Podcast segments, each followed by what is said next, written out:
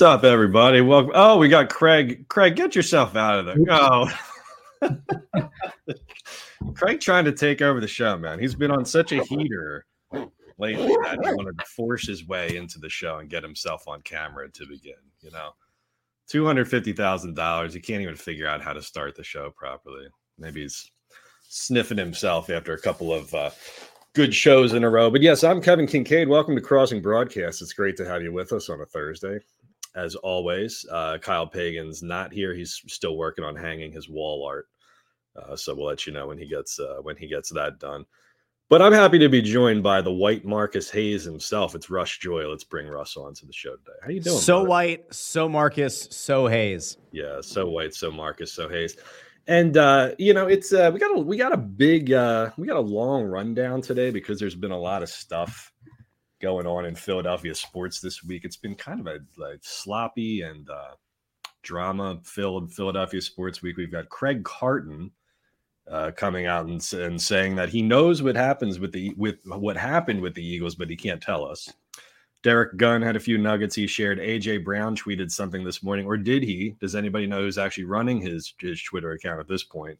We had a fatal four way between JJ Redick, Doc Rivers, Austin Rivers, and Patrick Beverley. Um, and we've got uh, Anthony Rendon saying that he doesn't even like playing baseball, even though he makes millions of dollars. Just a lot of like sloppy, dramatic kind of stuff. So we're going to get into all of that with with you and uh, with everybody else. And uh, we've got Joe Tansey coming on the show. He'll be on around like 12 20, 12 25. Uh, Joe is a new contributor for Crossing Broad. He's writing a gambling column for us. You may know him from doing his union stuff and Bleacher Report stuff over the years for sure. Um, but before we do that, we've got a special guest joining the program. Now, people who have listened to Crossing Broadcast since the inception of, of this current iteration of the show know that there are many characters in the chat who uh, are more participatory than others. Uh, and probably the most famous of them is a guy named Ford. And I'm happy to bring on the show today none other than Ford. Let's get him on the show. Hey.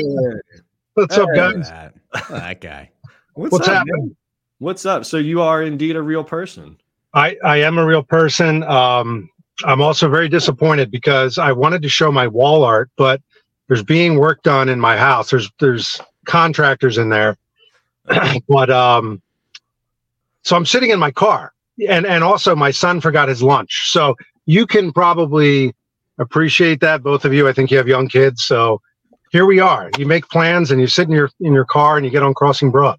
Well, I appreciate it, man. You have been uh you've been one of our loyal lis- uh, listeners, watchers from the beginning, um, and you have been asking to come on the show for a while. So I felt like it was appropriate to to show love back to Ford. Ford has showed much much love back to us, even though he argues with people in the comments section. He gave Russ the white Marcus Hayes nickname. He he uh, yells at Pagan to hang his wall art, but uh, we're Let's happy. put- you know what? You know what? Let's put Ford in a place that he belongs. Right there in the middle. Uh, There it Leave is. the man to the There middle. it is. There it is. The center of attention of this early part of a beautiful good. Thursday crossing broadcast. So is Ford your your real name, or is this just a nickname that we're calling? Yeah. So my uh, my real name is Jeff. Last name is Rosinski. Nice Polish name. Yeah. And I actually sent that to uh, to Kyle. So he has my whole email and everything. None of it's a secret. But Ford is my middle name, and a lot of my buddies call me Ford to this day, like your college friends. So trying to create a YouTube handle and all this stuff. This username is used. This one is used. So I'm like, fuck it. Let me just say Ford. Yeah. And surprisingly, Ford was actually not widely used. Um, Rosinski was. So go figure. I don't know. Maybe it's the Russians. But but but yeah, dude, I appreciate you guys having me on, man. I really do. So you kind of orchestrate how you want this to go. I'm just here for the ride. Okay, well, I mean, this is your big moment, man. You can say whatever you want to say. You know, if you want to go after Ian, Ian again, is Ian? The You guy didn't even start off with out of long time listener, first time caller, like none of that. Oh yeah, yeah, yeah, yeah, yeah. Ford, Come Um, on, man. I thought I'd like I like the sweater. It's a very it's a very like Phoenix kind of sweater. Yes. Yeah, no, that's fair. That's fair. You guys got to bust my balls. I, I definitely deserve it. But all I'm right, not so here's busting- I think it's a nice I think it's a lovely sweater. Thank you. All right. This is what I'll say. Let's do Ian real quick. So, Ian, I would say he clearly he enjoyed messing with me. That's for sure. But my whole premise has always been, and this is where Russ and I agree, and I think you know even you, Kinkead, is the Sixers with Embiid are not winning anything ever. That's my take. Wow. Not a hot take, not something sensational to type in the comments. They're not winning ever with Embiid. The reason is he's not reliable and they don't have enough supporting cast. I'm not a Boston fan, born and raised Philadelphia suburbs.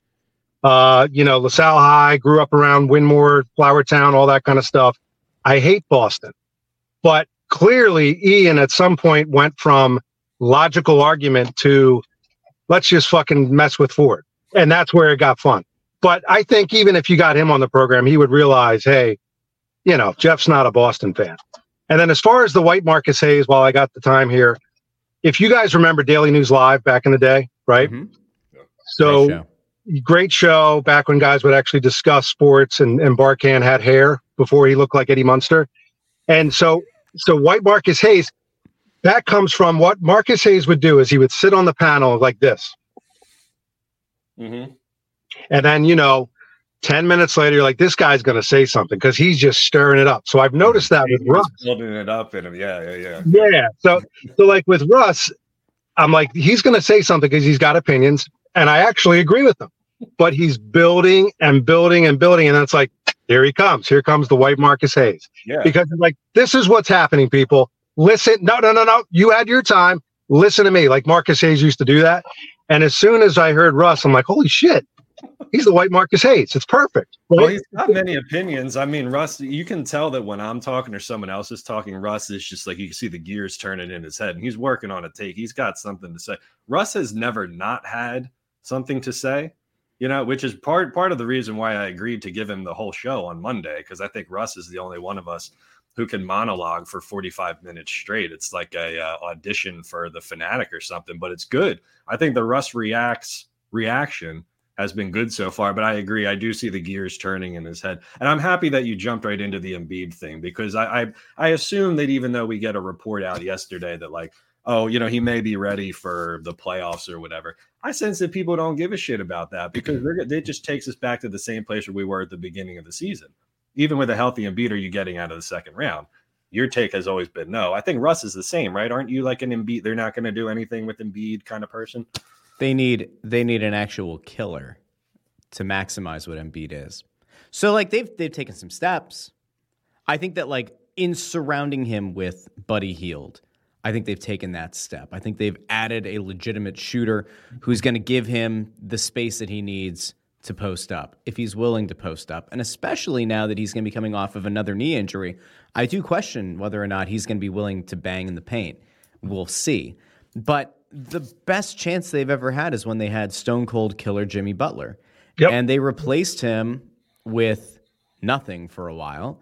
And then yep. they brought in the animated corpse of James Harden, who had good moments and who could, like, you know, kind of fill up. It's kind of like you guys remember the NBA Street games, NBA Street yeah. Volume Two, when they yeah. did like the the the two level game breaker. So sure. like James Harden would kind of he'd do his moves, he'd get his passes, he'd kind of build up the game breaker. And so, like every four, but it, it would go over the course of multiple games. And then you would have a game like he had against Boston where he goes off and he wins them the game single handedly. But then the game breaker goes away. And then you have to start from scratch again. They didn't have a guy like that. Now, Tyrese Maxey, I think, has the ability to be that guy, or at least to be the guy who takes the scoring load off of Joel Embiid's plate. But I still don't know if Tyrese Maxey has the final minute Mamba mentality going to rip your jugular out. I think it's actually one of the things that makes him so endearing is that he is such a positive, upbeat guy. I don't know if right. I want to see Tyrese Maxey become the stone cold killer. I think that would be weird.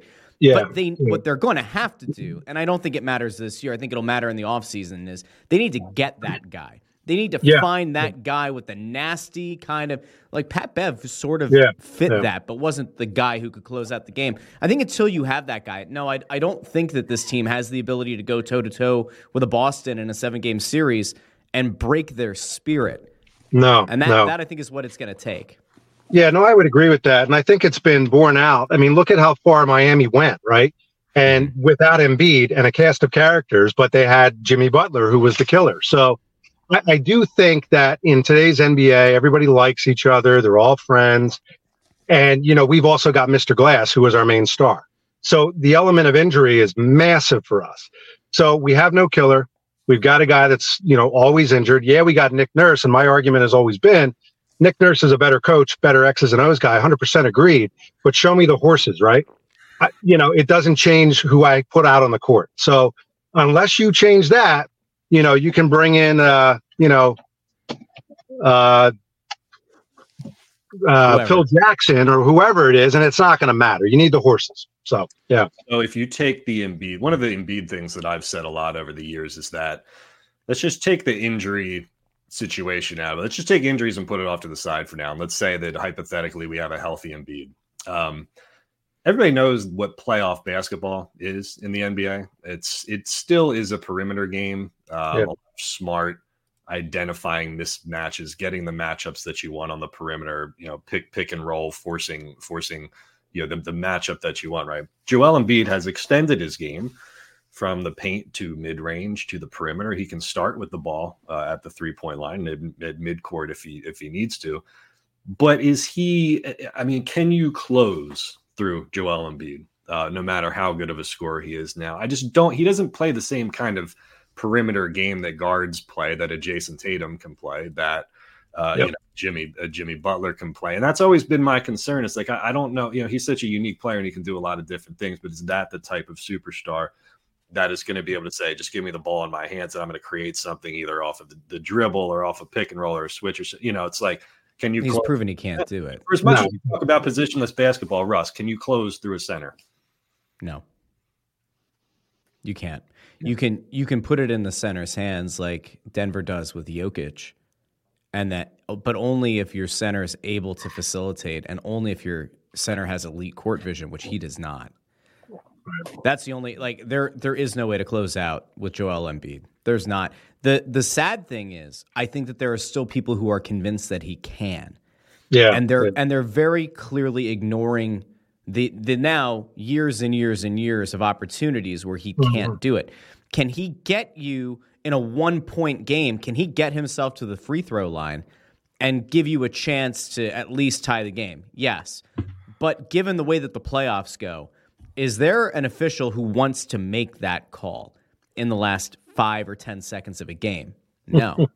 so that, that negates any value that that has. It might work in the regular season, but it won't in the postseason. So, yeah, you know, I, I, I don't know. I, I, I do think that once this thing is done, once the season is done, once you're able to offload and just have Tobias Harris off the books, yeah. I think that there's a way that you can have a cumulative effect of mm-hmm. instead of going star hunting, you just fortify the team with a few guys who can hit clutch shots, yeah. and you build the team like that. Tyrese Maxey and Joel Embiid as a as a one two are about as good as any other one and two in the league. I would yeah. say.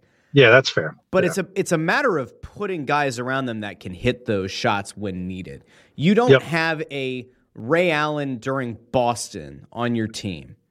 That's kind of what you need. You need somebody that you can rely on in the clutch from the corner to put you up a point with with 15 to go. I'm just laughing by the way too because I'm looking at the comments section and I'm noticing that there are fewer comments than I realized because Ford's on the show and he's not blathering in the comments section. That's so, right. That's right.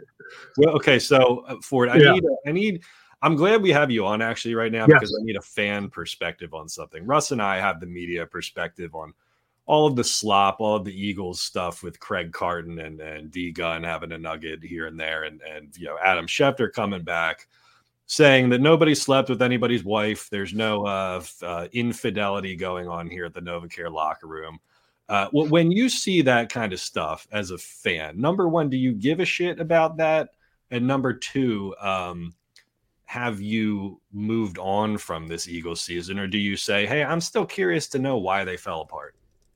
Right. Um, do I give a shit? So I, I think, you know, I'm 45 years old, so I have to kind of take a step back and see the way the media is now. So I was just joking with my wife the other night. I used to have a Game Boy. You guys remember Game Boys with oh, the uh, Game Boy with, Color or the or the brick? Yeah. That's exactly right. So it was like that green puke green, and I had I bought a magnifying glass for it so I could yeah. see it. Better. Yeah, the one that would Right. like fold over the Yeah. top. Did it have the built-in light too? Yes, Ford, yes, you son of a bitch. yes. Look at you. Yeah. So, I, like I said, I'm 45 years old. I got a five year old and I got an eight year old. So, I look at the shit that they have with these tablets. I'm like, my God, they got nicer stuff than I do. So, Mhm. where does that tie into what you're saying? Well, it ties in because now you get on Twitter, Facebook, you know, all the platforms, and it's this person saying this and this person saying that because of the technology piece, which is cool. But I go into every sort of um, exchange knowing that a lot of it's bullshit. So, like what I'll say in the comments is it's another talking head. Sometimes I'm right, sometimes I'm wrong. Yeah. But there's so much bullshit out there. When I look at a guy like Craig Carton, I think his name is, to me, he's a bullshit. He's a bullshit artist. That that's what I look at. That's what I see. The guy's a used car salesman. I don't give a fuck what he says. That's my interpretation of him. But I go case by case. If I've got a report from, you know, I think you said the other day, Ross Adam Schefter, say what you want about him. He tends to be correct. You're right about that. But a guy like a Craig Carton or, you know, another talking head, I go, "Ah, I don't fucking care. Let's wait for the real deal.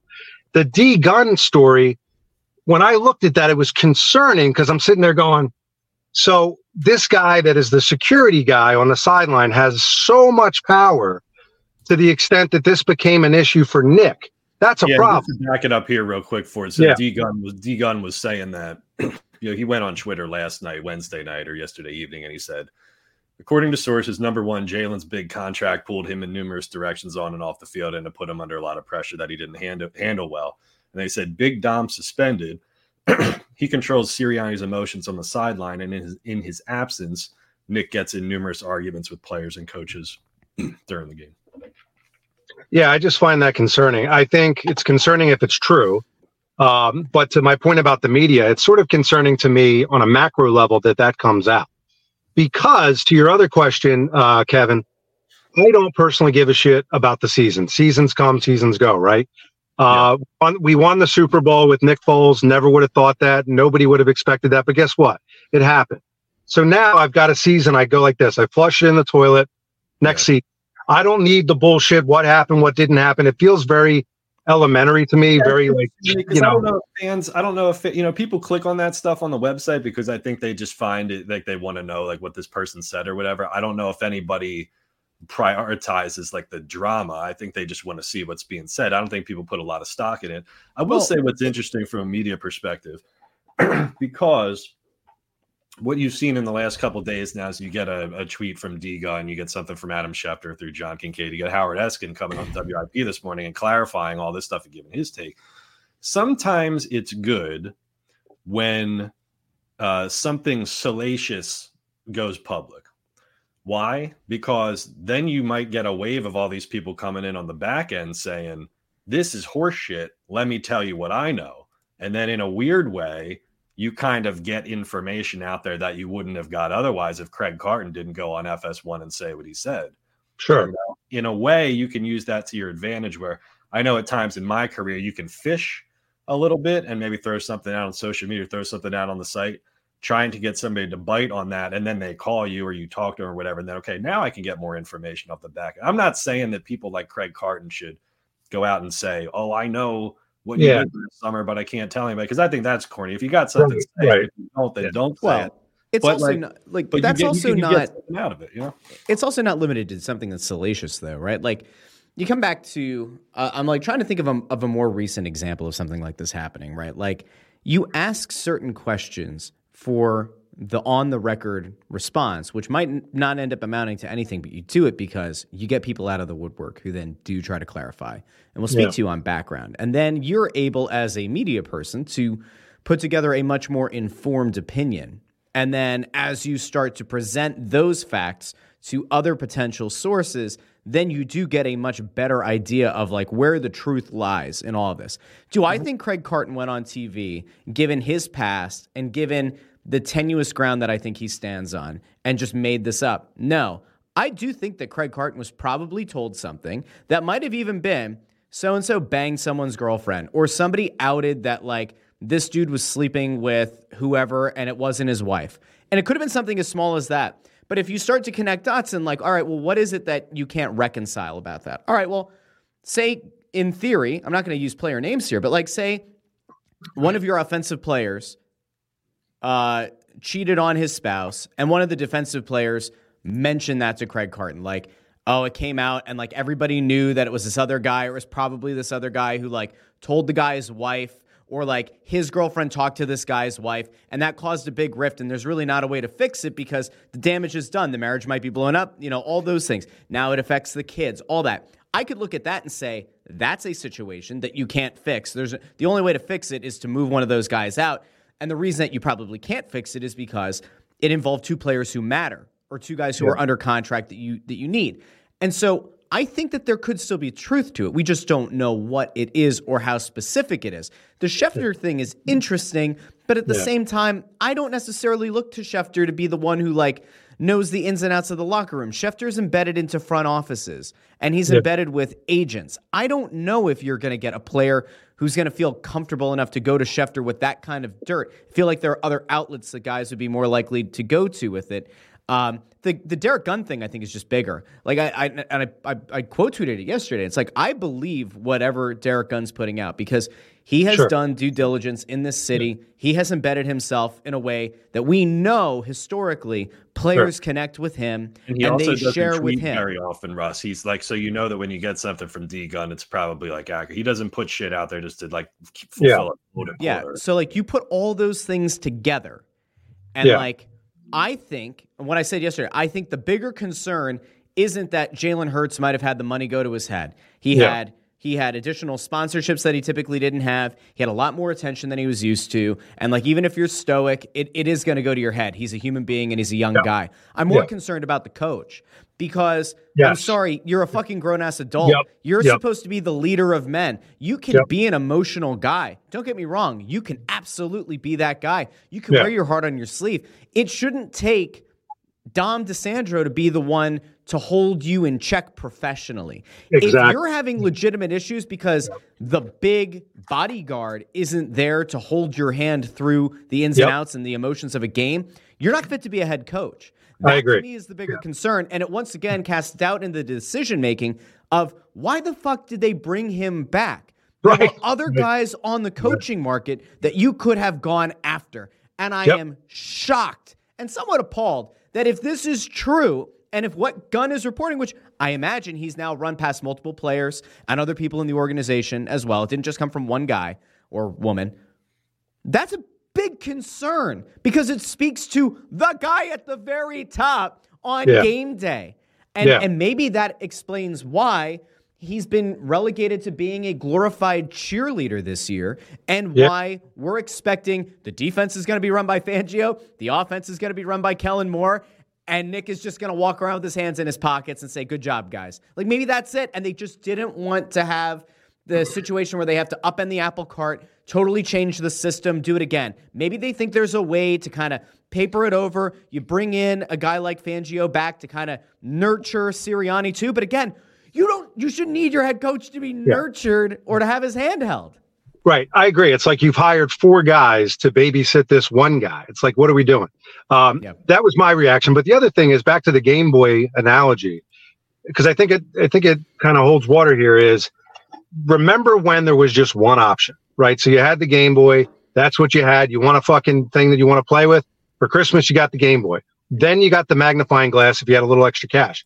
Now I've got so many fucking options. Amazon Fire, Switch, Wii, all this shit so for me, especially as a parent of young kids, I'm like, I got to go through all the bullshit. Now my job is harder. Mm-hmm. Is D gun for real? Is Eskin for real? Who the fuck is telling me the truth? All right, now we can talk about it and figure out maybe the story is real because of X, Y, or Z. But holy shit, man, it's a lot harder now. It's a lot harder yeah. to sift through the bullshit. And and I do think that it creates, you know, talking heads like us, we can discuss it. But think about what we're doing we're spending time discussing is Craig full of shit? Is Adam full of shit? So, so I always feel like seeing this now as a 45 year old guy, I'm sifting through more shit to figure out what's real. You know? Yeah, I do think there's. I think this week is a little bit of the product too of a vacuum in the sports calendar. You know, the Flyers played last night, sure, but the Phillies they haven't won. started yet. Um, you know, the Sixers were on the All Star break and Joel Embiid's injured, right? I think normally Eagles stuff surfaces to the top, but I think this took on a life of its own just because there wasn't anything else either. I do think it's funny, Russ, to your point about like the Sirianni thing. You know, when T Mac went uh, to that press conference and then asked him like the office space version of of what would you say you do here? Mm-hmm. Um, people laughed about it, and he got Nick kind of got offended by it. But uh, you know, now it looks like a valid question, right? You're the head coach, so you're supposed to be, you know, the overseer of all this stuff and just make sure that the, the coordinators are doing a good job. And you're the one who pulls it all together. You shouldn't have to have anybody keeping you in check. You're the one who keeps it in check. You know, you know what I noticed though, and I, I don't know if you guys do the same way, but anytime like AJ Brown when he came out and kind of clarified what was going on, and like when you would hear some of these other guys, and they would, you know, even Hurts, like when Hurts kind of did like the weird deflection thing uh, when asked about Sirianni's future. If you ever listen to it, it sounds like they like this guy on a human level, yeah. and they appreciate him on a human level, which is very important. Don't get me wrong, but you never hear them say, "We think Nick is a really bright offensive mind." No, you, you never don't. hear them say that yep. We think that Nick's system is is like we can implement this and we can execute it better. And his system offense. is great, but we need to do a better job. It's yeah. always that like they respect Nick. They like Nick. Yep. Yeah, but that's that, a problem. That doesn't yeah. necessarily yeah. equate to being a good head football coach. Ford, final point, man. On this topic, um, yeah, I would say I'm with you guys in terms of, you know, I'm, i have my doubts about Nick. Honestly, I think he gets fired five, six weeks in. That's where I'm at. Uh, we'll see what happens, but but I do think the head of the snake has to be strong. So to your point, this guy is an issue. Let's hire a bunch of people underneath him. No, right? The supporting cast is is important, but my head needs to be as strong, and I don't think he is. I don't think that's changed. So yeah, I, I do worry going into next season. I do. Ford, good stuff, man. We appreciate you coming on. I want to. I want to do something before he- Ford heads out. I just have to. And Craig, I'm gonna. I'm gonna commandeer something here on. Oh, you the, got a surprise for us? Are you taking over? I do. It's, it's, just gonna be a very uh quick thing because it's uh, all shit. I've been able to think about this entire time. All right, okay. ready? Yeah, here it comes. It's gonna be a look-alike. Yep, I, I mean, knew it. I get it all the time. All the time. Yep. I yep. mean. I mean. Yep, all the time. We. Yep. We see this right, like yeah, dude, I get, bro, I get it all the time, Russ, all the time, brother. Yeah, and and people ask me to do the impression. I text, I tweet. What the fuck? Why the face? Remember that scene from Modern Family? So mm-hmm. I, I get it. I get it all the time. So yeah, uh, let me. I would be remiss, right? We we should do this again when Pagan is back on, so I can discuss how to to take a picture, and we can use finishing nails. We can use all sorts of different things. There's command strips, but there are multiple ways to hang a piece of wall art. Let's help a brother out. He's still trying to use the tape measure, I think, just to space out the nails, right? So that takes about three to four weeks. And then yeah. he'll, you know, he'll get on to the next thing then. So he's out on an indefinite leave while he hangs his wall art. You know, he, he has not, not being charged by the London, Ontario police. Different oh, kind of okay. indefinite leave of absence. No, no, no, it is important to note the distinction there. Hockey Canada right. Ford. Yes. Uh, well, you sound like you want to make a, another point. I, will give you one more thing. Yeah. One more thing. One more thing. So I want to say why I love this show because I want to give you guys your props. I love the show genuinely because it's regular people talking about regular regular topics, whether it's sports, whether it's you know a new menu item or a new bag of chips with a weird flavor. Keep that stuff up. People like it. Regular people enjoy it, and it's a good alternative to the bullshit manufactured ESPN first take crap that's out there. So, well, I thank you, man. That's like the nicest thing anybody's ever said about us. Thank you for the support. We will see you uh, back thank in you. the comments section. All right. I appreciate it, guys. Take care. All right. All right. Bye-bye. What a guy. What a that guy. Nice Ford. to meet Ford. Ford did a good job, man. Ford he did, didn't he? Yeah. How about that? Yeah, Ford got those some, are some um, big shoes to fill. Some yeah. some uh some dumpy shoes to fill. Pagan's we'll actually on a cru- actually on a cruise right now, so he'll get back to doing his his uh, wall art after he uh, gets back from uh from wherever he went. I didn't even. I saw a video of Pagan on vacation. I'm not going to put it here on the stream because it's kind of inappropriate. But yeah. I'm the worst. Pagan's manager. having a nice time. I'm the worst manager ever. I just I know he's on a cruise. I don't know where he he is or how long he's gone. I think for the rest of the week. you know, very hands. Do I have to go check the HR portal to see how long he requested to be out for? Like, We're very hands off here at XL Media, as I'm sure people have been able to tell. But I appreciate Ford. Uh, for coming on and uh, supporting the show. Yeah, he did good, man. He held his own. He had a lot of good things to say. The Ford that we see in the comments section was largely the Ford that we got when we actually had him on the show. Yeah. So I appreciate. And he it. lives by me apparently, which is also kind of weird. But he's a Montco guy. He's up here. Yeah, he's just like I, us. no, man. I thought Ford. I thought Ford lives in Phoenixville. Am I crazy? I thought Look, the he's Ford back. City On was the, in. he's back in the comments section already. There he is. Look at that. this man. There, there is a never-ending grind. I swore Ford is from Phoenixville. I was like mostly sure of it. Said something. We'll see. Oh, Oh, there's Pagan. yeah. Let me see. What's he doing? Yeah, see, he lives in Phoenixville. I was right. I could have he- taught his kids if I had stuck with it. But yeah. Hagen's winning the dodgeball championship on the uh the the cruise ship. What is it called? The something of the seas or or uh, Spirit of the Seas. spirit of the seas? Is that the one he's on? I don't know. I Three kills, three dodges, two deflections, one dodgeball championship. Parade is Friday, and he's biting the metal. Kinkead, one of the things that I, I've gotten good feedback on with the Monday show is that I try to explain what's going on on the screen because there's that dedicated podcast audience. And sometimes we kind of throw to things, but we don't explain them. It's kind of like, you know, they have those alt tags on uh, on Twitter for the for the visually impaired so they Yeah. can understand what's going It's kind of important sometimes. I do so. have to illustrate that. But I do have to. I do have to speak in. Uh, you know, I have to have to frame things knowing that this is an audio, audio, audio. What what, what am I trying to say here? A uh, I don't know. podcast medium. You know, most of the people who watch this, I think like seventy five percent of the people who are crossing broadcast consumers uh, get the audio version only, so they're not watching video. Right? I will do. I I'll be Andy Reid. I got got to do a better job of explaining to people what's uh when I'm talking about things that are in, in video only. So let me talk about this. We're going to bring Joe Tansey on the show now. Joe, uh, the latest contributor to Crossing Broad. What's up, brother? What's going on?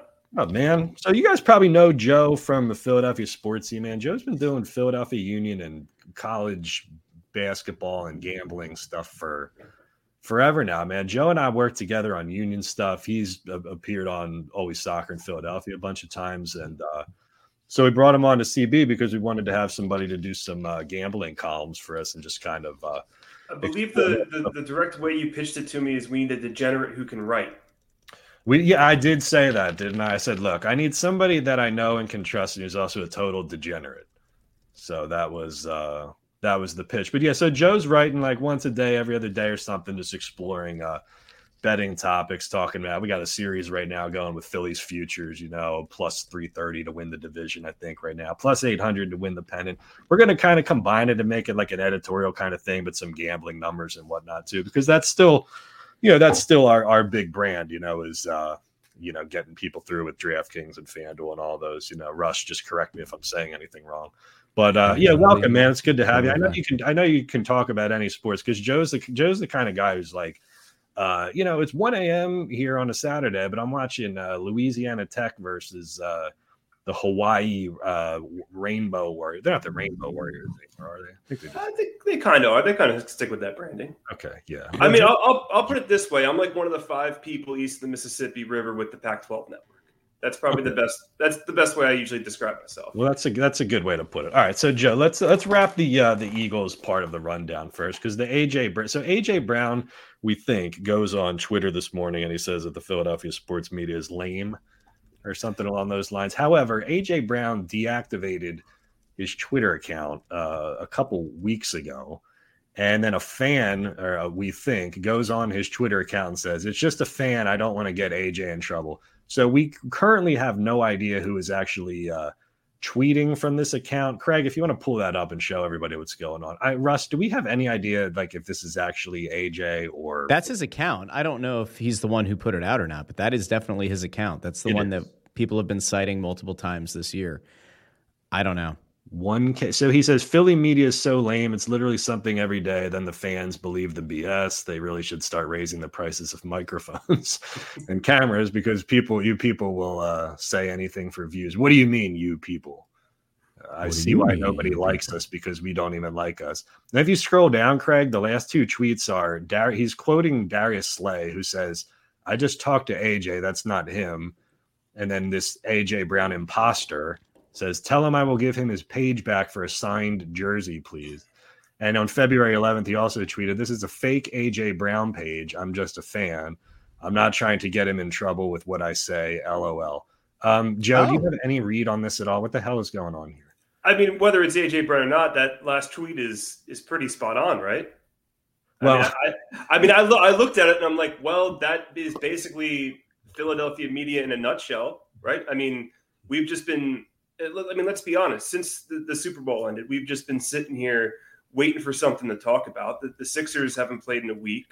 Uh, no disrespect to the Flyers, but it, it, they don't resonate as much as the Eagles or the Sixers. The Phillies are in spring training. No There's one cares. A vacuum. There's a vacuum there. Yeah. So yeah. we're looking for something to talk about, and uh, and because the Eagles dominate twenty four seven, I mean, if the, the defensive backs coach gets fired, we'll, we'll turn that into you know two weeks of content. So I mean, it, it's right. Somebody on. told me on Twitter. So one of our one of our uh, readers, I guess, on Facebook or something said uh, it's it's football is in the off season, and my mm-hmm. response was, well, the Eagles are never really in the off season around here. But uh, yeah, I, I don't know. Like somebody was trying to. I saw somebody say, "Oh, the uh, the fan thing and the hacking thing. That's just AJ Brown trolling us." And then I'm sitting mm-hmm. here thinking I'm in like the movie Inception or something, and I don't know like what's real and what's not and how many layers are. But all we can do, like, I want to explain this to people who are listening now. You know, when there's like drama and stuff like this, Craig Carton, AJ Brown, whatever, like what we do, what I try to do is just sort of lay everything out there and like explain the genesis of this stuff. Okay, Craig Carton came out and he said he knows what the Eagles did, but he won't tell us. Adam Schefter has a source within the organization who says he doesn't think this is true uh, we don't know who to believe, but here's all the information, and you you make a decision yourself, right? I mean, isn't that the thing, Russ? Doesn't it always come down to that? It's like I'm not going to tell you what's right or wrong because I don't fucking know what's what's right or wrong, but I can just try to explain this thing from start to finish, and then you know, you guys decide what you want to believe or do you not want to believe. Do you believe Craig Carton, who uh, went to jail for securities and wire fraud not long ago, or do you believe Adam Schefter, who as you guys, as as Russ, as I think you mentioned earlier, is you know connected to Howie Roseman and Jeffrey Lurie. You know, I mean, there's layers to to, to all of this stuff. So um, that is essentially what's going on here.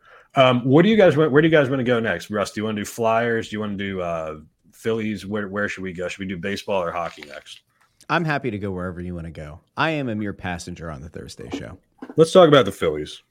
Um, think it's interesting that they're replacing the scoreboard. One of the things that people responded to the most out of any story that we did this week was that they're replacing the out of town scoreboard at Citizens Bank Park. Craig, if you can pull up that uh, story and show the picture here. So it was like an old board that just had a bunch of like lights on it, showed you like what the scores were and all that stuff. They're going to go digital with it, and they can, you know, they can put advertising on here, they can put scores on here. So naturally, baseball fans are. I saw a lot of like hey man, this is like nostalgia. This was here with Citizens Bank Park in the beginning. Like, do you have to does everything have to have advertising capabilities? You know, this is the old one, right? So it's simple, it's old school, you know. Here's the score, here's the baseball diamond, you know, final, whatever. People like this. I don't see the big deal because I think like everything changes inevitably. But like Joe, I don't know. Do you have an opinion on this one way or another? If they didn't announce it and say we're changing it, no one would have noticed. But but because they're announcing it being changed and people don't like change and, and baseball fans don't like change, uh, I mean look, I mean I think that's that's it. Like if I walked into the Citizens Bank Park and it's like mid May and I see the scoreboard, I probably wouldn't have noticed it honestly. But now because it's it's a big deal and it's being publicized, like I, I think it's one of those things where we're just you know, freaking out about to freak out. Like I, I definitely would not have noticed it if, if nobody told me. I think there's something to be said about, you know, does everything have to be, you know, because because the allegation is like, oh, they're just going to throw, you know, more more advertising. Does everything have to have that? Like, I used to go to the, I went to the Masters a couple times when I lived in Augusta, and one of the cool things about it was that it was super old school. You know, nothing there was digital at all, and they did it by by design. You know, it was like they're still doing like put like hanging numbers up on this huge board and like they wanted it to be that way a certain way and people like that feel of you know this is mm-hmm. it's not broken why fix it? You know it gives you a certain feel of like uh, you know the ballpark has always been the ballpark. You know, you know russ you remember when we did the stories on the nets a couple years ago? Like them putting up the safety nets after that woman got hit in the head down in like houston or something like that? People hated yeah. that too right? But they did. honestly like do, do you remember in like the last year or two or three anybody complaining about the nets no, because I think people got used to it. And by the way, now that we uh, we're now currently streaming live on Instagram Live as oh, well. well. Just got that up and running while you were chatting there. Craigles, oh, Craigles over there. Two hundred fifty thousand dollars salary. I got it. Don't worry. Can't get it. Uh, big thank you to everybody joining us now on Instagram Live, in addition to Facebook and or sorry to YouTube and to uh, Twitter, Twixter. Um, no, people stopped complaining because of two reasons. One, they obviously valued their health and their safety, and the the nets aren't aren't intrusive. They don't screw up your view. They don't really change how you get to watch the game. Um, I think if you had put up glass instead of nets and you had legitimate like reflection issues, people would have been upset. But I think you just kind of take it and you say like, look, ultimately safety is important, and like so people stopped caring. I think that the I think the scoreboard thing is a little bit of a bigger deal though, Kevin. I know that like you know you're Mister. You know, is this really a big deal or is it a nothing burger? Like I think it does matter because it was a unique element to the park. Yeah, yeah. You know, and I think that um, yeah, like people have the right to be concerned that it's all going to just become advertising because it will. Because anytime you give a team the opportunity and the space to create an advertisement, they're going to take it. In fact, like were it not for the fact that it's the batter's eye, I would never have been surprised if they had thought about trying to put some kind of advertising out on the batter's eye in center field. You just can't. But like it wouldn't have surprised me if they tried or if like somewhere down the road, you know, they decided they're going to put another giant board in Ashburn Alley so they could put up more advertising. I just I don't like that part because I think that is a cool sort of throwback. It's not quite the flipping the numbers in the Green Monster, but like I thought that there was some character to it. I, I think that there is a little bit of a shame that it's going away. It's another thing that's orig- was original to CBP when it was built 20 years ago, you know? And like it's kind of has now that I don't know, rustic kind of old school feel that kind of works with like the brickwork inside the stadium. And yeah, I mean, it's like I don't disagree. Like with uh, like I know everybody thinks I'm like some uh I don't have like opinions on these things or whatever. I think I'm just so jaded and burned out on the inevitability of all this stuff that it doesn't surprise me anymore. I don't have a reaction to it necessarily because I'm like, well, everything's moving to digital. They're going to try to put advertising wherever they can. So, so to me, I, I, I see it as like I knew that this was going to happen eventually at some point. Everybody would accept that this is the future. Um, but no, it doesn't mean that I think it's the right idea. You know, I like the old school like baseball. I still think Citizens Bank Park is a great place to watch a game, man. I, I slide. I, I slide with you. My my whole thing is I'm just thinking through this. Like, how many times do I actually look at the out of town scoreboard when I'm in person?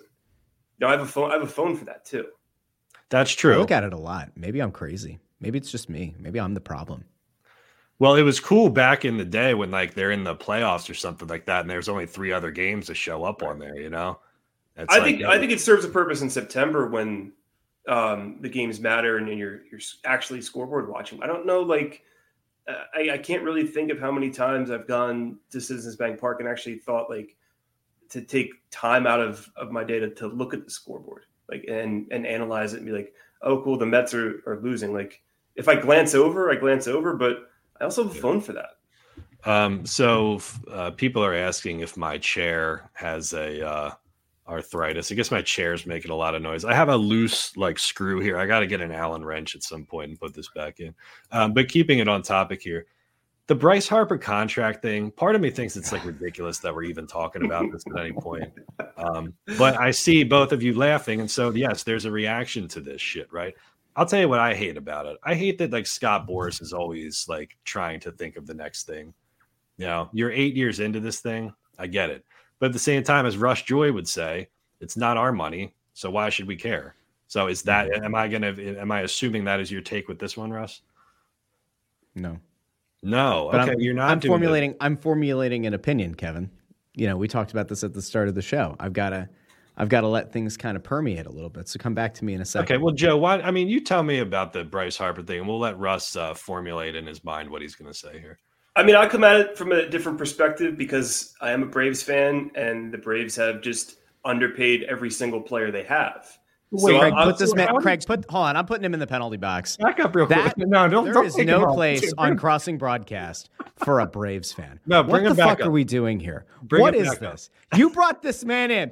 You allowed this no. man into the camp, into the Crossing Broad camp, and he's a Braves fan. He's an no. undercover. Are you kidding me? What's he going to do next? Chop at us? No, I I, I need. Is Joe, he going to culturally appropriate a people? Tansey? I need Joe to give me the to give Joe the opportunity to, to explain why he's a Braves fan because I don't know why he is. Oh, it's, it's pretty simple. I was five six years old getting into baseball, and you know how they used to have the little playing cards in the cereal boxes. Mm-hmm. So it was during the Braves Indians World Series, and it was Tom Glavine and Albert Belle. My dad was like teaching me baseball, and the Braves won, and I became a Braves fan. It's It's very simple. I've been called a front runner many times. You can you can call I, my my skin is thick here, Russ. You can call me whatever you want. I don't even want to. I don't even want to provide. So give me the Braves for this. fan perspective on Bryce Harper wanting uh, a contract extension when he's got eight years remaining on his current deal. I mean, look, I'm in the camp of all the the best players should be paid as as much as they should, and and with and with the amount of stars that the Braves are not paying, like I would I would love to see them get paid as as many millions of dollars as possible. Uh, I mean, that's that's my perspective on it. I mean, look, it it is what it is, right? It's kind of the natural evolution of how these contracts work. All right, did we chew up enough time for you, Russ, to formulate your take in your head? Are you ready to share it now with the rest? I mean, of I us? had it formulated anyway. I just I wanted to give Joe some time to speak here before. You're just I mad that I'm a absolutely- sleeper agent now. No, I mean, there's just I, I don't, I don't even know how to feel. If, if it Um, helps you, I, I I'm a fan of every other Philly team. It's just It doesn't help. I mean, you're you're no, you're a filthy. You're not four for four, bro. No good. I mean, ugh. Um, okay. Here's the thing that, that I think people are losing in the nuance of this entire thing, right? Because I, I decided to tune into Sports Talk Radio uh, this week a little bit. And I was listening. I won't say what show I was listening to, but it clearly wasn't one on the on the station that doesn't like even have ratings at this point. Um, so I was listening to them kind of go back and forth about it. And the thing that I kept coming back to is when you look at Bryce Harper, like, do I think that with eight years or whatever left on a on a thirteen was a thirteen year deal initially? Mm-hmm. Do I think that he needs a contract extension now? No. Do I think that they are going to find themselves in a position with three or four years left where they're going to have a diminished player that they're going to then feel like because of what he's done for the city and hopefully have won them a championship by that point, that they're going to go like the, the Lakers and Kobe, where they pay him the max, or in their mind, what the max would be equivalent to for an extension at that point because of legacy and because of what he did? I think that's a possibility. Do they have to do it now? No.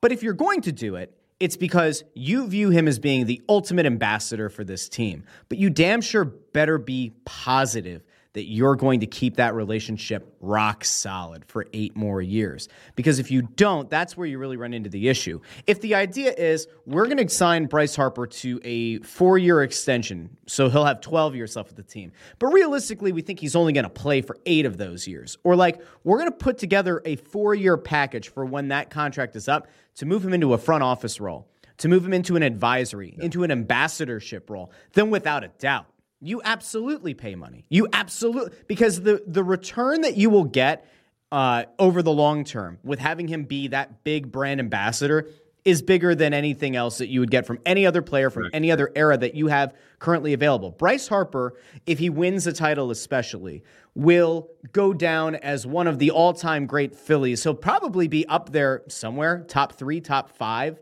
you would think for positional players uh, by the time it's all said and done, if he keeps up any kind of like decent performance. So I think that there's a lot that goes beyond just his play on the field. But you really have to be sure it's not going to blow up. You can't put yourself in a position, and again, you know, it's not my money, but you can't put yourself in a position where 10 years from now, things have soured and you need to move off the contract because there's a, a Lindros Flyer situation that plays out. That there's like something that burns a bridge and now you owe him say 50 million dollars a year for years 10 11 12 13 and like yes there won't be a cap probably and yes like money will be different and it'll be viewed as a bargain at that point but like he'll be a 44 year old guy and probably won't be able to do much other than DH you have to make sure that you're not just lighting that money on fire. You have to make sure that your return on the investment there is worth it. I just don't know how you do that because it's all predicated on the relationship remaining sound. And when you give a player that kind of importance where that relationship is critical, you're now giving him additional leverage. And what he can leverage you on is going out and getting other players or going out and dictating terms on the roster itself. And that is where the real conversation should be had. It's not is he valuable to the Phillies or would he be valuable to them beyond this deal? It's what kind of negotiating leverage beyond his deal are you then inherently giving him? And that is the thing that maybe you should try to get him to pump the brakes on. Russ, that was such a good take that Ford, it looks like, has donated um, a couple He's dollars. trying to figure out the super chats. Yeah, and Ford, these are su- these are super chats, but they're no questions. They can only be Oh, it is. interpreted as donations. He just he was he's just in such agreement that uh But you're right. You're right because Ford and I are going to go meet. We're going to go get a, a Gazzo's cheesesteak up in Pottstown. I've been meaning to get up there. Maybe So- Ford and I will meet up. Listen, if Ford and I meet up and we get a beer, I'll put it on Crossing Broad Social. I feel like that's just where we have to go. So you you are right because the the on field stuff with Bryce Harper is only only half of this, right? I mean, you Yeah. can't put a dollar amount, you can't quantify or qualify the contribution that he's made in this sort of de facto assistant GM role. Whether he's doing anything or not, his mere presence in this market was the catalyst to get this team turned around and get them to the World Series, get them to the NLCS, and get these free agents to sign here. Now I'm saying is Trey Turner coming here if Bryce Harper was not already here, right? So I, Is the- Kyle Schwarber coming here? Kyle Nick Schwarber. Castellanos have come here? Like, and Yeah. and listen, who's the guy that they put in front of Yamamoto when they offered him Boku bucks? They put a video message from Bryce Harper. Mm-hmm. We haven't heard that they put a video message from Rhys Hoskins, right? We're not hearing that they put Aaron Nola in a video package. It was Bryce Harper. He is the face of the franchise. And Mm-hmm. Yeah. unless the wheels really fall off, he will be the face of the franchise for the next decade he his his value is immeasurable. There is no other team right now in the city that has a guy that is a, as important to their brand as Bryce Harper. If Jalen Hurts tomorrow decided to stop playing football, it would suck. And he is your number one guy right now. But in football, you move on, you find another quarterback. Joel Embiid could have, God forbid, another injury, and it doesn't fundamentally alter everything about the Philadelphia 76ers. It changes them from being a championship contender to being whatever they are, but it doesn't fundamentally cripple your franchise. The Flyers don't really have that guy. Couturier was out for two years, it didn't really change much. This is the guy. You can make the case that Bryce Harper is the most important person in Philadelphia sports. And that as Philadelphia sports go, so goes Bryce Harper and vice versa. So there's just so much more to the conversation than I think where a lot of people have been landing the last few days when this has come up. Well, it's a good segue too because I want to talk about the Anthony Rendon thing, and uh, it just like it drives me crazy in a, in a weird way that like Bryce Harper lives and breathes baseball and doesn't have a ring, and Rendon comes out and says that I don't really prioritize playing baseball, and he was a stud in the 2019 World Series, and he has his ring, and he's played what 200 games in four years with the Angels after signing that big contract, and a lot of people had a lot of things to say about his comments at spring training where he just said, "Look, baseball is not really a priority for me. It's a job. Yeah, my family comes first, faith comes first, and all that stuff." And I just, Mhm. I don't, you know, part of me, of course, says like, "Look, man, to each their own. You got your list of priorities. I'm not going to tell you one way or another." I just think it's funny because you're going to tell me that family comes first and all this, all this stuff. Man, you get four and a half months off every year you mm-hmm. have more time to spend with family and to do whatever faith-based activity you want you have infinitely more of that than than any of us do you know so to me it's like these things are not mutually exclusive i'm reading off of uh, a quote sheet right now he was talking to media uh, i guess over the weekend and they the guy asked him he said is it still a top priority for you quote it's never been a top priority for me this is a job. I do this to make a living. My faith, my family come first before this job. So if those things come before it, I'm leaving. And then the guy said, Is it a priority? And he said, Oh, it's a priority for sure because it's my job. I'm here, aren't I? so I, I don't know. I mean, like Joe, if you're if you're a teammate of this guy, uh, like I, I don't know, like what's what's your reaction to this? I I think if you're a teammate of this guy, you've known that this guy's been like this forever. It, it doesn't it doesn't seem like Anthony Rendon's done a um a, a motivational change overnight that all of a sudden now it's it's family first. Like it's it's pretty apparent that ever since he's been with the Angels, I mean that that's it has playing baseball really hasn't been his priority. Now, I don't know if I would say this, but you've got a ring, you've got your big contract. I think you kind of feel comfortable saying whatever the hell you want to say because you've got your ring and you've got your big contract. So Like- now he feels comfortable. Now he's Right. saying something that we probably already knew going back eight Right. to 10 Uh. Yeah. And and look, it's if this was a thing that the that was apparent when the Angels were trying to sign him, well, then that's on the Angels for signing him to a big contract. That you know this guy's uh, going to have this attitude. Like that's that's not my problem. It's it's the Angels' problem. So uh, look, I think there's. I I'm not getting as upset with him because look, he's got his ring, he's got his bag. Like say whatever the hell you want. You like you've achieved kind of what what you've set out, and now you're just you're just playing out your contract at this point. Um, yeah. Yeah. If, it, if it was somebody else who's like still chasing the ring, chasing the you know the the bag and, and, looking for a big contract, then absolutely, I think I'd be more pissed off because you're just ruining your career by saying that. But Brent Rendon's got nothing to lose. Like the Angels aren't going anywhere. He's not going anywhere. Like I, I just think it's funny because he came out. he said that like he writes. um he would do like a put down a list of like uh, the pros and cons of playing baseball. Mm-hmm. Like we're going um house hunting with like our wives and girlfriends or something, and we're saying, okay, well, this one's got a good interest rate, but this one's in a better school district. I'm like, this dude's a pro baseball player.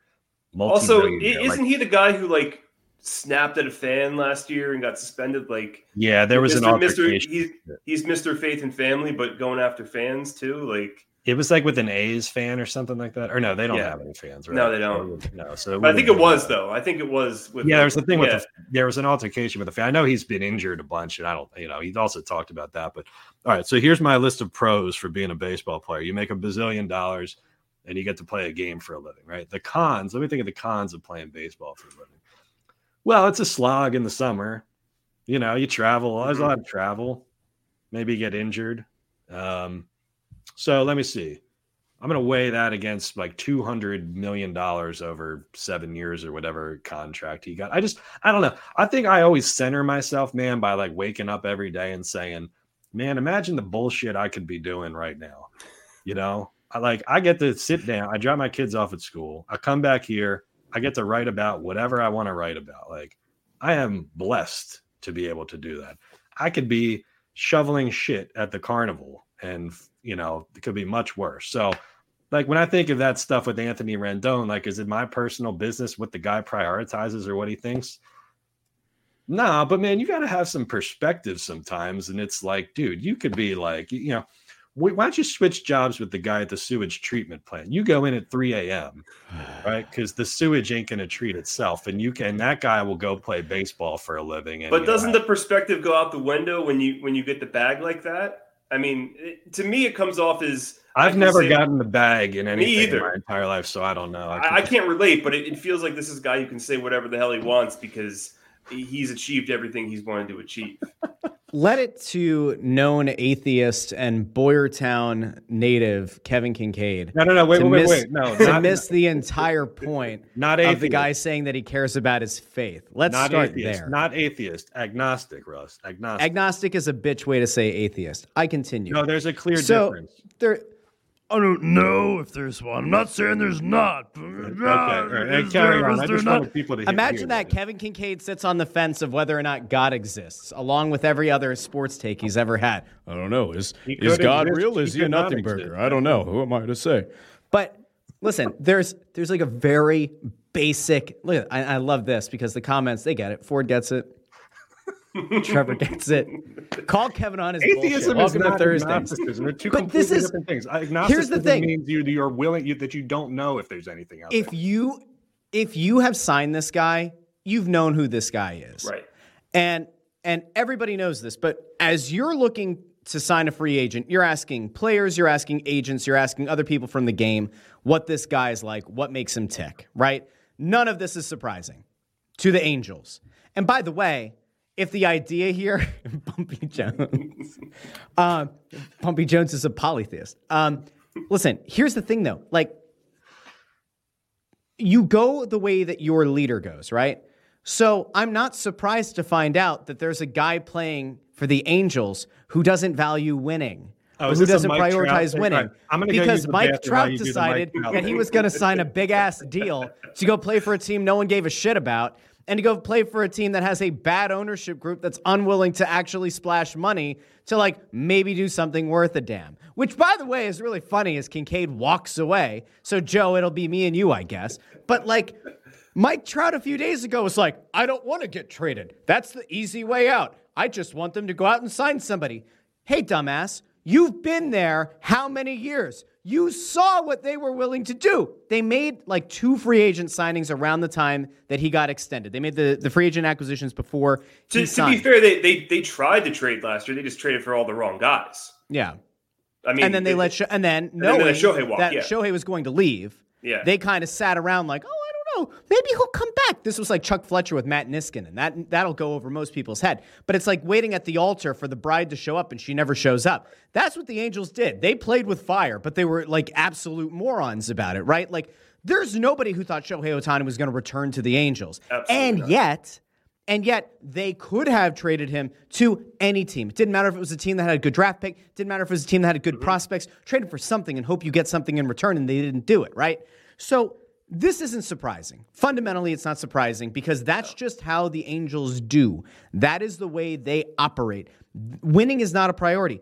But I'm not going to crucify this guy because he's saying that the entirety of his career, he's put his faith in his family first. And he's made that known that those are his priorities before his job. And you know what? I'll say this there are a lot of people who put their job far before their family. So I don't fault the guy for having that opinion. I don't fault him for it. Now I know it's easy because we say he's making a shit ton of money to go out and play a kid's game and now see through you know see through pants thanks to Nike and Fanatics. Like I get it. I understand. I get what Kevin's saying. But at the same time, if he has been very outward in his thoughts that it goes faith, family, and then his his job, then I can't fault him. I'm not going to judge the guy for it. I can say like, "Oh, maybe maybe he needs to be a little bit less tone deaf because the people who are paying to go see him play probably want to hear that baseball's his number one priority. But like, I don't know. I don't really care. He's not my guy. If he were in Philly saying I'm this, also I'm also not going to an Angels game to see Anthony Rendon. I'm going to see Mike Trout.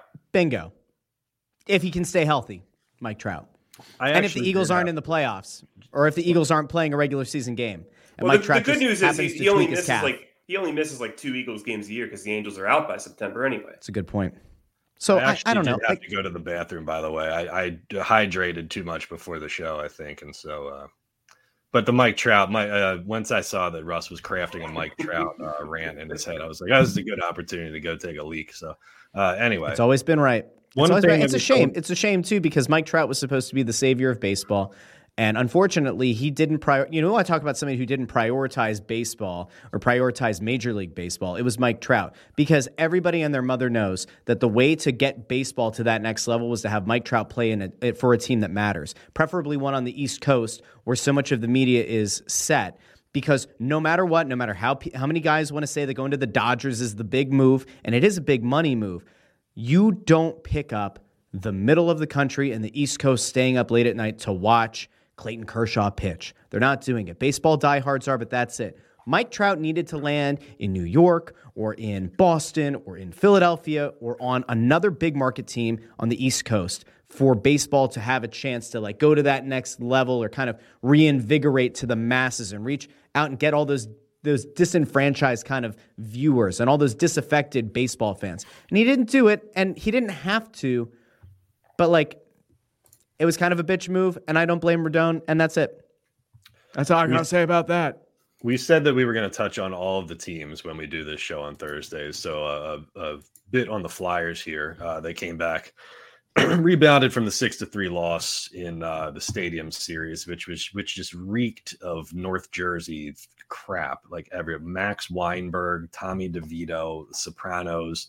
It was very Reference. forced. Like I, I watched the the Sunday one between the Rangers and the Islanders, and it was just like we're just gonna shove Tommy DeVito in your face, and and you're gonna like it. And look, I'm I'm Jersey born and bred, and and even I thought it was like too much. Like okay, we get it. We have diners. Like Well, nothing says NHL, the current demographic of the NHL, than rolling Bruce Springsteen's drummer out there and letting him talk.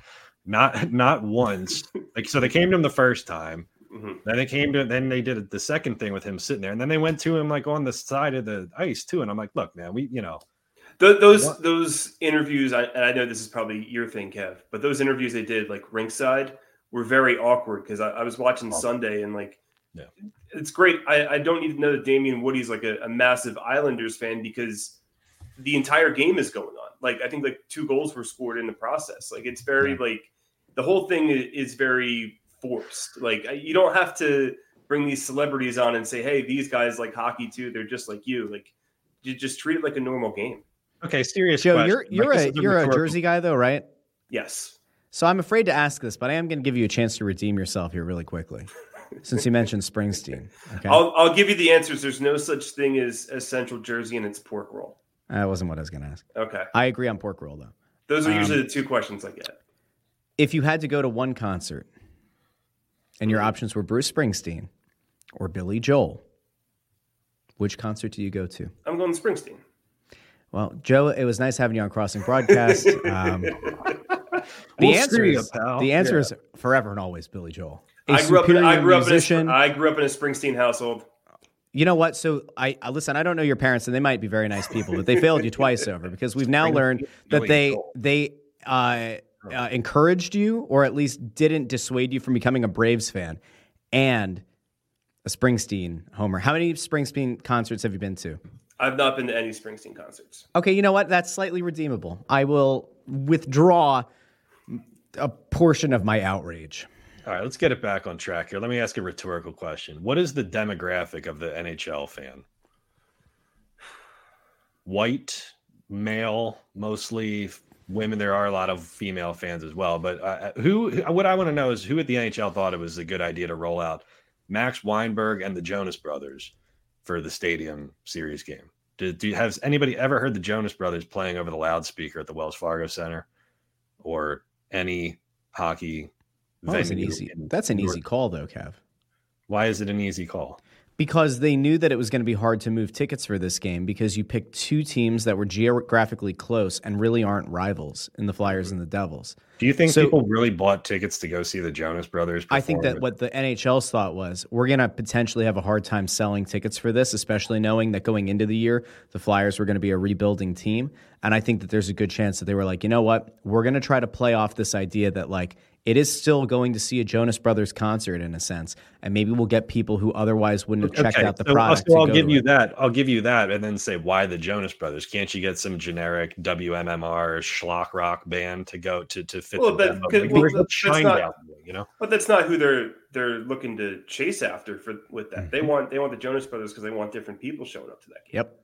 I, I guess, but but you know, do you want to sell tickets or do you want a specific type of person showing up? Every ticket They don't counts. care. They wanted as many they want seats sold as they could. They were giving away thousands of tickets leading up to the event. I just don't understand, man. Because like when I was growing up, man, like the Devils were public enemy number one, you know, Mm-hmm. and they have dropped off that that Flyers Devils rivalry. I guess uh, T just just mentioned it there. It doesn't seem like there's anything there, but man, Martin Brodeur and Scott Stevens and all these assholes, like that's why I think it's funny too that people made such a big deal about Josh Harris buying uh, the the commies because it's like dude, he's owned a, a Philadelphia rival for a long time now. Nobody seems to give a shit about that, you know. So I, I don't know. That was a forgettable kind of thing. The other Flyers comment. Can I also can I also hop in real quick? yeah, Please do. The out the outdoor games are a little overrated now. Do They're it once. oversaturated. They've done too I'm many. Do it- yeah. Do it do it once on New Year's Day. Call it the Winter Classic, and and that's it. We don't need 15 different Stadium Series games because then it oversaturates it. It makes it less of a novelty. Every every sport does this, where they try and like, hey, this is our our great idea. Let's do it 15 times, and then it becomes, well, why am I watching this? I mean, it was. Don't get me wrong. The I, now I watched the Sunday game just because I, I was I was doing other things on Saturday night. It was cool. The environment was cool, but like that would be cool on New Year's Day too. Just like and Yep. have it different. That way, different teams do it. Like the London games are like that too with the NFL now. Is like now we're just putting games in, in every corner of the world because we want to make money. And it, I mean, just just give us But one.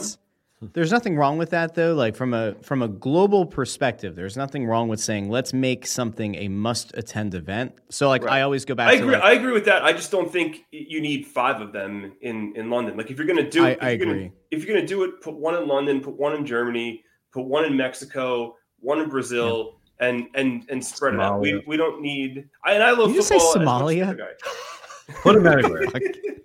but no, And like I think you're right. But like Yeah. this this weekend, right? WWE is going to Perth, Australia for Elimination Chamber for one of their premium live events, right? They have another one that's going to be in Germany. They have another one that's going to be in Paris. They have another one that they a live event that they're doing in um in Italy. But like the idea is they can go to the regular American towns, a lot of the bigger markets for Raw and SmackDown now, but they're going to take a lot of these premium events and they're going to send them abroad because that's your one time a year that if you're a fan in England that you're going to go and you're going to show up or it's their first time doing a show like this in Australia that they're going to fill out a stadium with people. And the thing I, I we talked about this on Snow the Goalie a few episodes ago, but I said like if you're going to do it, give me the one in the US on New Year's Day Mm-hmm. Maybe give us one in Canada. It can be New Year's Day or another day. Maybe it's the first game of the year. Put it in a you know cold ass part of Canada and and have that. What Bundy and Ant said on the show about that was do what they did at Lake Tahoe, where it's not a huge crowd, but it's the scenic, like where it kind of takes you back to the roots of hockey. Like let that be the Canadian one. Do a, a stadium game on New Year's Day in the US. And then my contention is send a game to the Czech Republic or send a game to Germany or send a game to somewhere in Scandinavia and like put it in a stadium, make it a spectacle, and give all those international fans the opportunity to make that a really unique and dynamic um, audience and, and a cool feel. Because what you found here, especially with this game against Jersey, is they they were giving thousands of tickets away. It didn't excite the masses here. The Flyers have been involved in a lot of these games. The the novelty of it has worn off, but like you are limited in which markets you can try to do a stadium series game at this point in the year. So I think they have to just redo in their minds like if you're going to try to do four of these games a year or whatever, they can't all be stateside. And they probably would be better off sending at least one abroad. Right. See, from and I, I, 203, he think says, uh, real quick, uh, Hurricanes, Blue Jackets, and Sochi. They can grab Michkov while they're over there, right? Tucker That's the place can uh, Tucker can be the Max Weinberg. Tucker Carlson in the wa- Max Weinberg role. it, it's just like these guys in these marketing offices say say this works. Let's just multiply it by ten and, and keep doing it. And just like at some point, it just it just runs out. And I think that's uh, that's where I'm at with with hockey outdoor games with games in London. I agree with your point to like spread it out, but it you're giving us too much. It used to be a novelty, now it's not. Uh, three more things I have on the rundown. I want to make one more Flyers point. I want to make a UFC Atlantic City point, and then I want to talk college football to wrap it up in the new playoff format. Number one, um, Russ, I- you know, so Torts comes out and he does his thing last night after they beat the Blackhawks three to one. The Blackhawks stink. Everybody expects them to go out there and just have a pedestrian, quiet, clean, uneventful kind of win.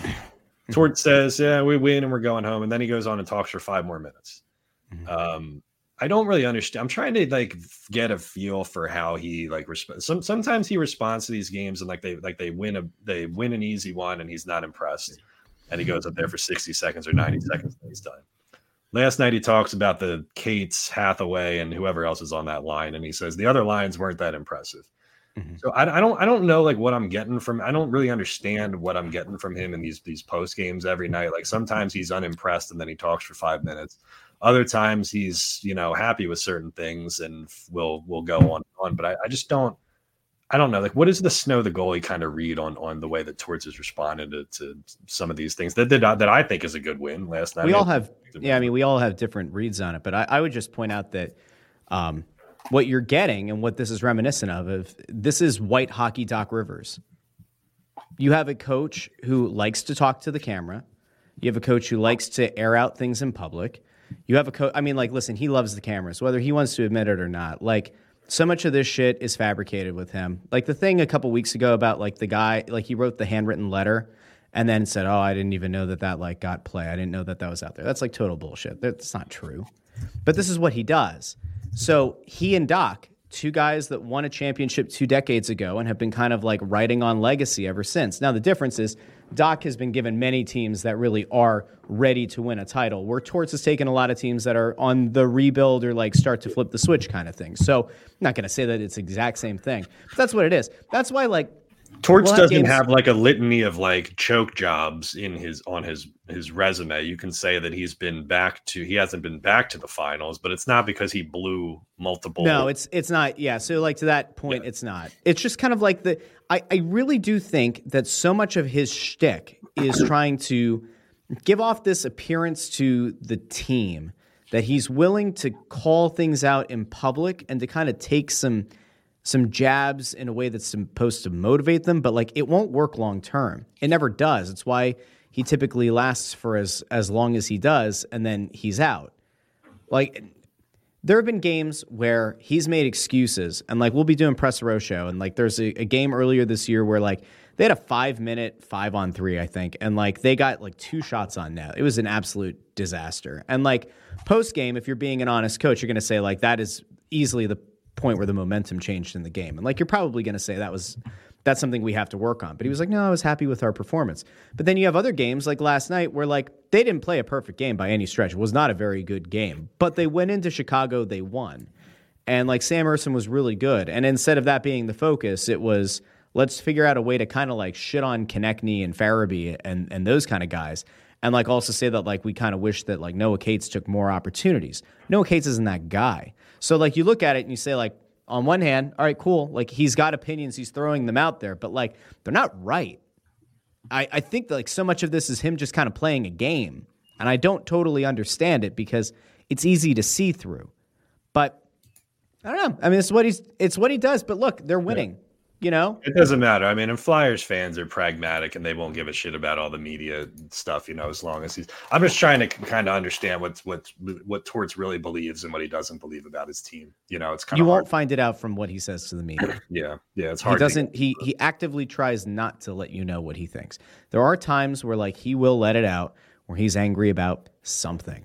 Or like he will shit on a guy's bad performance, or like you'll see Konecny score two goals in a game, and then he'll like this happened a few games ago, and he'll just say like I don't want to talk about it, or like I don't want to talk about his game, and like you can tell that like the last forty minutes of the game didn't didn't measure up, and he was upset about it. But like I wouldn't I wouldn't read too much into it because there's no reason to. They He's went on cruise.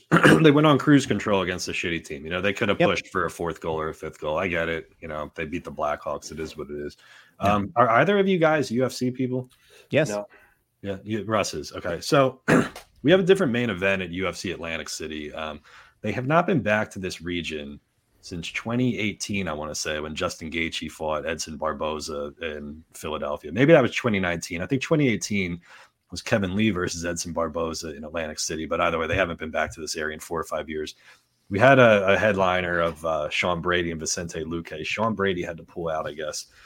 Joaquin Buckley steps in for uh, for him, and that gets moved to the co-main. The main event is Erin Blanchfield versus Manon Fiorot, um, and I like honestly like I because a lot of people come out and say like the thing that UFC is doing now they keep having these fight nights at the Apex in Las Vegas, and they're kind of like whatever cards, and it's like they the criticism is that they're just trying to get something on television every week or pay per view every week, and it's kind of watered down the product where there's not amazing cards or amazing fights.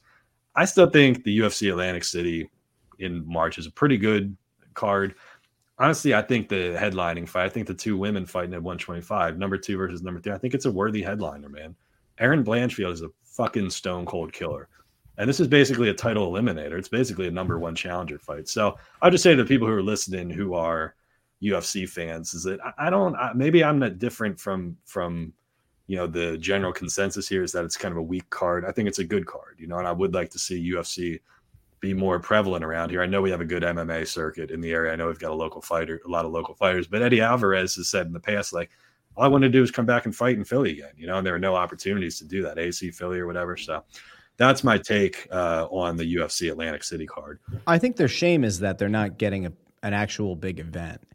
Like it's sandwiched. It's almost like what hmm. three weeks after 299 and like two weeks before UFC For 300. 300. Yeah. And like I think that that maybe is where the bigger concern is. Like I'm not going to sit and act like I know everybody who's on the card in Atlantic City. I will focus in on the pay per views because I think they're what matters. Like I thought you were going to take this to why the fuck is UFC 300 such an underwhelming card? Well, it's, it's which is it's a which is a very fair question to ask. it's an underwhelming it it's it's the opposite of top heavy. Is it bottom well bottom heavy? Is that the opposite of top heavy? i think people wanted some blockbuster headline or some blockbuster main event and for whatever reason they just couldn't make it work.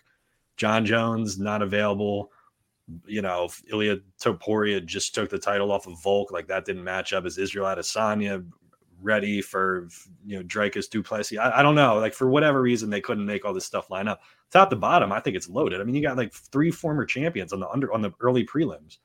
So I think for like, I have to like be a dickhead, but I think like for the casual MMA fan, it's not that exciting. But I think for the the hardcore person who's watching the fight nights every week, I think 300 is pretty good from from top to bottom. I know you can't make everything work, man. I mean, if Conor McGregor could figure out his shit or whatever, like they could have had him head. head Well- I'm so sick of. It. Well, McGregor, Kevin, way. it's I- funny that you mentioned that name because I, I'm sure you didn't see this. You're talking about the Michael Chandler thing. Michael Chandler calling out Conor McGregor with the WrestleMania Well, 40 talk sign behind him. Yeah. Okay. I am very interested to see if that if that amounts to anything, because ever since Endeavor bought WWE and they created TKO with the two, the thought has been could they look to do a weekend event that has both UFC and WWE, and it does look like they're going to be working on that. I think in Vegas. There are going to be a couple of things that are coming up where it's going to be like UFC on a on a Saturday or Friday or whatever, and then WWE on Sunday. I will be interested to see is there a chance that in Philadelphia at WrestleMania 40, could you see something leading up to Mania hmm. where they put Conor McGregor and Michael Chandler legitimately in the octagon at Lincoln Financial Field? That would be pretty fucking cool. I don't know how you make it work. I like I, I do I'm not just sick of understand. being teased by it though. I feel like I've been teased with like McGregor and Chandler stuff and and Jon Jones and Stipe and all this. I'm just like, man, can we just get like get just get these this stuff booked, man? I think that's well, you know what killed them though. That's why what I would have have, a lot what would have been the mega fight though, Kev? Who's the What's guy that? who's missing? Who's the guy who's missing that really would have been the main event for 300?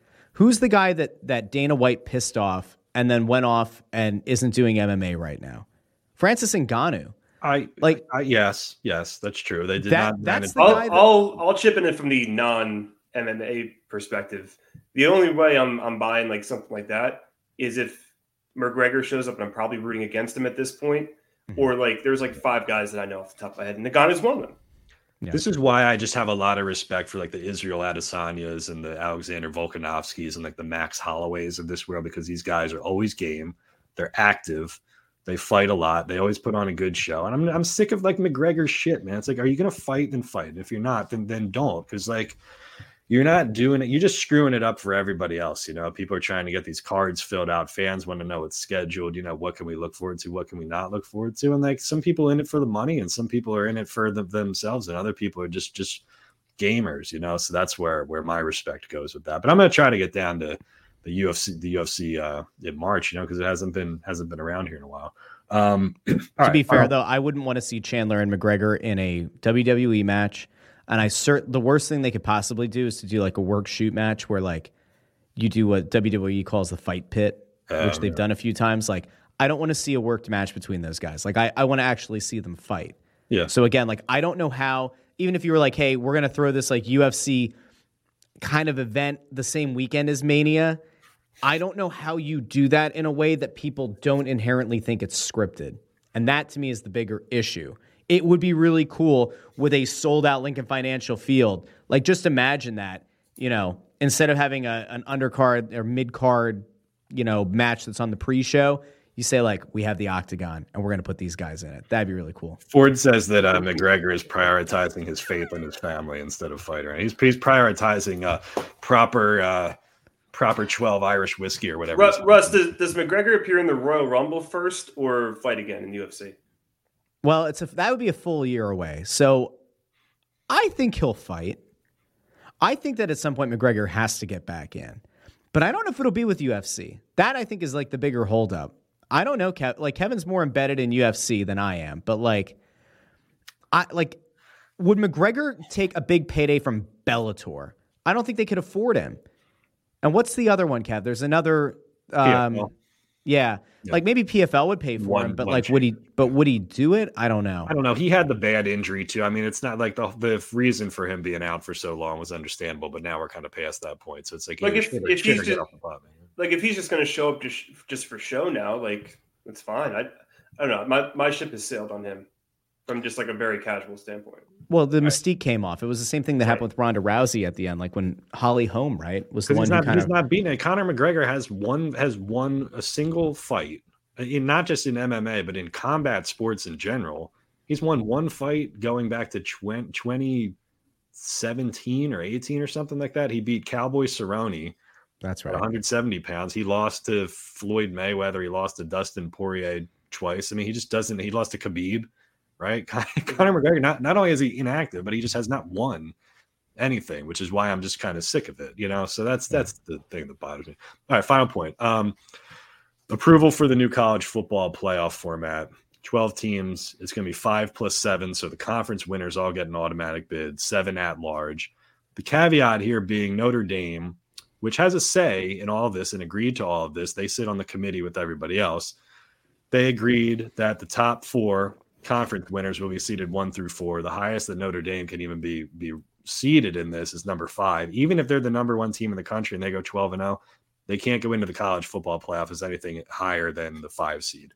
Um, Tansey, you're a college football guy. I mean, is there anything uh, notable uh, to take away from from the new format, or is this kind of how we expected that it was going to go? No, because Notre Dame's never going to be one of the top four teams again. True.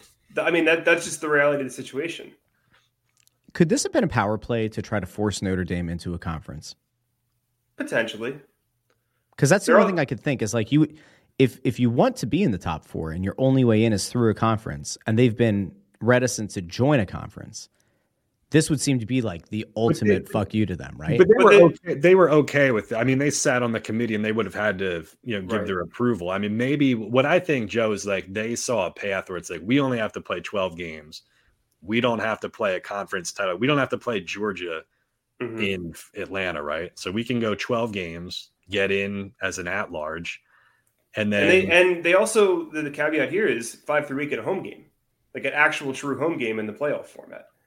So Yeah. I mean that that benefits like that does benefit them in, in a way where I mean like the the second tier schools like the Ole Miss, the Penn State, like they're actually going to benefit from the format because they're going to get extra gate in December and they're going to make extra money and then that that's all cyclical goes into the transfer portal, NIL, all that stuff. So it actually makes like a team like a like a Ole Miss or a Penn State a lot more attractive because you know they're going to be in the playoff. And if they host a game that's what X amount of million dollars, the, the real power play coming is when they try and expand this to 14 in 2026 and the SEC and Big Ten demand four spots um, at minimum. That that's the that's the power play that's already being reported.